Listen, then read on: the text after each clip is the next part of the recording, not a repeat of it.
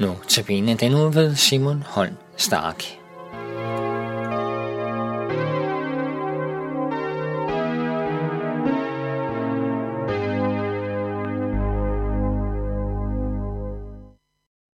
Vi har lige hørt sangen Jeg en gang mine øjne skal, som beskriver en længsel mod himlen hjemme hos Gud.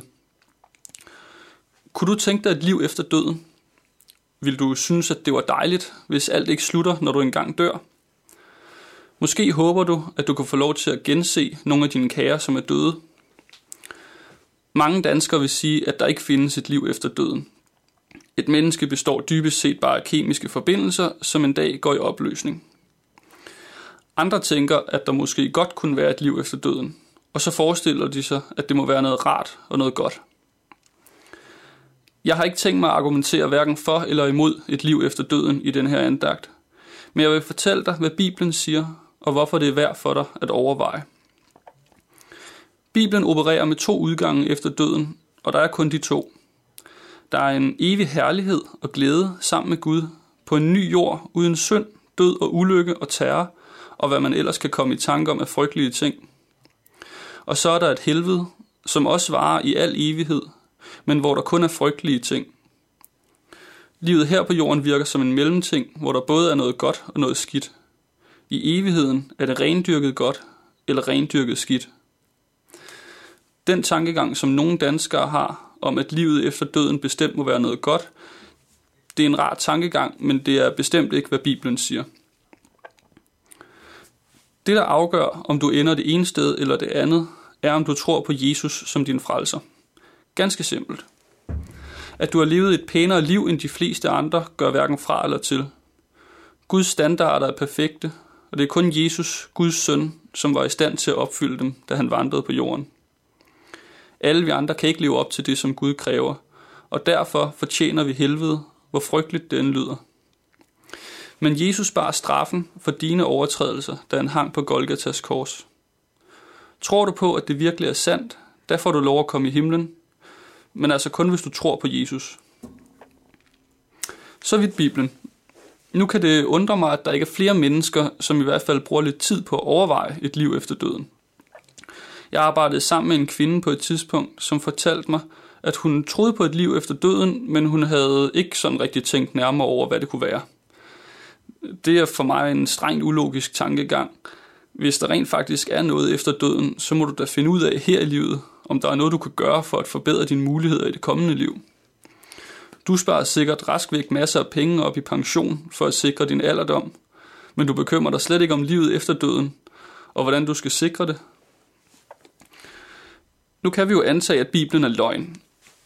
At der ikke er hverken himmel eller helvede. Hvis vi antager, at det ikke passer, så er de kristne nogle tåber. Først og fremmest fordi de tror på en løgn, men også fordi de bruger deres tid på at gå i kirke og læse Bibelen, og bruger deres penge på kirkelige formål. Og det her står rent faktisk i Bibelen. Paulus skriver i 1. Korintherbrev kapitel 15, at hvis døde ikke opstår, så er de kristne de yngværdigste af alle mennesker. Det vil sige dem, man kan have allermest ondt af, fordi de er så tåbelige. Jeg er selv kristen, men havde jeg ikke troet på et liv efter døden, så var jeg straks holdt op med at gå i kirke og læse min bibel. Nogle kristne bliver forarvet over, at jeg kan sige sådan, men Bibelen siger jo det samme. Hvis der ikke er noget liv efter døden, så kan det dybest set være lige meget, hvordan jeg lever her på jorden. Det var konklusionen, hvis vi antager, at Bibelen er løgn. Nu kan vi jo også lege, at Bibelen er sand. Hvis den er sand, vil du, som ikke tror på Jesus, ende i helvede, hvor du skal pines til evig tid. Så mit spørgsmål til dig er, tør du satse på, at Bibelen er usand? Mange mennesker har en forsikring, de betaler mange penge for det tilfælde skyld, at der skulle gå et eller andet galt, så de ikke skal betale en uoverkommelig sum penge. De tør altså ikke satse her i livet, men forsikrer sig. Tør du satse på, at du ikke ender i helvede? Specielt hvis du slet ikke har gjort dig nogen overvejelser om det. Du satser måske din evighed på, hvad andre mener og gør. Det er altså mere end penge, vi snakker om her. Jeg vil på det kraftigste opfordre dig til at overveje muligheden for, at Bibelen kunne tale sandt på det her punkt. For konsekvenserne uden en forsikring for evigheden er ganske enkelt ufattelige. Jeg vil også gerne sige noget til dig, som rent faktisk regner med, at Bibelens ord om evigheden er sand. Gud advarer nemlig gang på gang mod at blive optaget af denne verden, så vi glemmer den evige. For eksempel i Kolossenserbrevet kapitel 3, vers 1-2, hvor der står, Søg det, som er i himlen, der hvor Kristus sidder ved Guds højre hånd. Tænk på det, som er i himlen, og ikke på det jordiske. Når man har målet for øje, risikerer man nemlig ikke så let at gå skævt.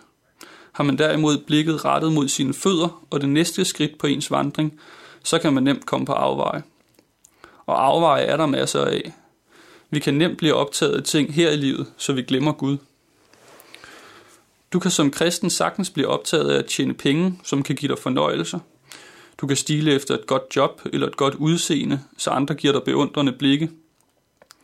Tingene her på jorden kan godt være tillokkende, men det er kun Gud, der er værd din opmærksomhed. Det er kun frelsen i Jesus, der virkelig har betydning i sidste ende. Men Satan prøver at aflede vores opmærksomhed. Med målet for øje er det sværere at blive bragt ud af kurs. Tænk, hvis du, der kender sandheden om evigheden, alligevel skulle gå glip af himlen, fordi du værdsatte fornøjelserne på jorden mere. Må det aldrig ske for hverken dig eller mig. Vi skal nu høre sangen om jeg havde alt, men ikke Jesus. Den udtrykker meget klart, at hvis Bibelens ord om evigheden er sande, så er der ikke noget her i verden, der har betydning andet end at kende Jesus som sin frelser.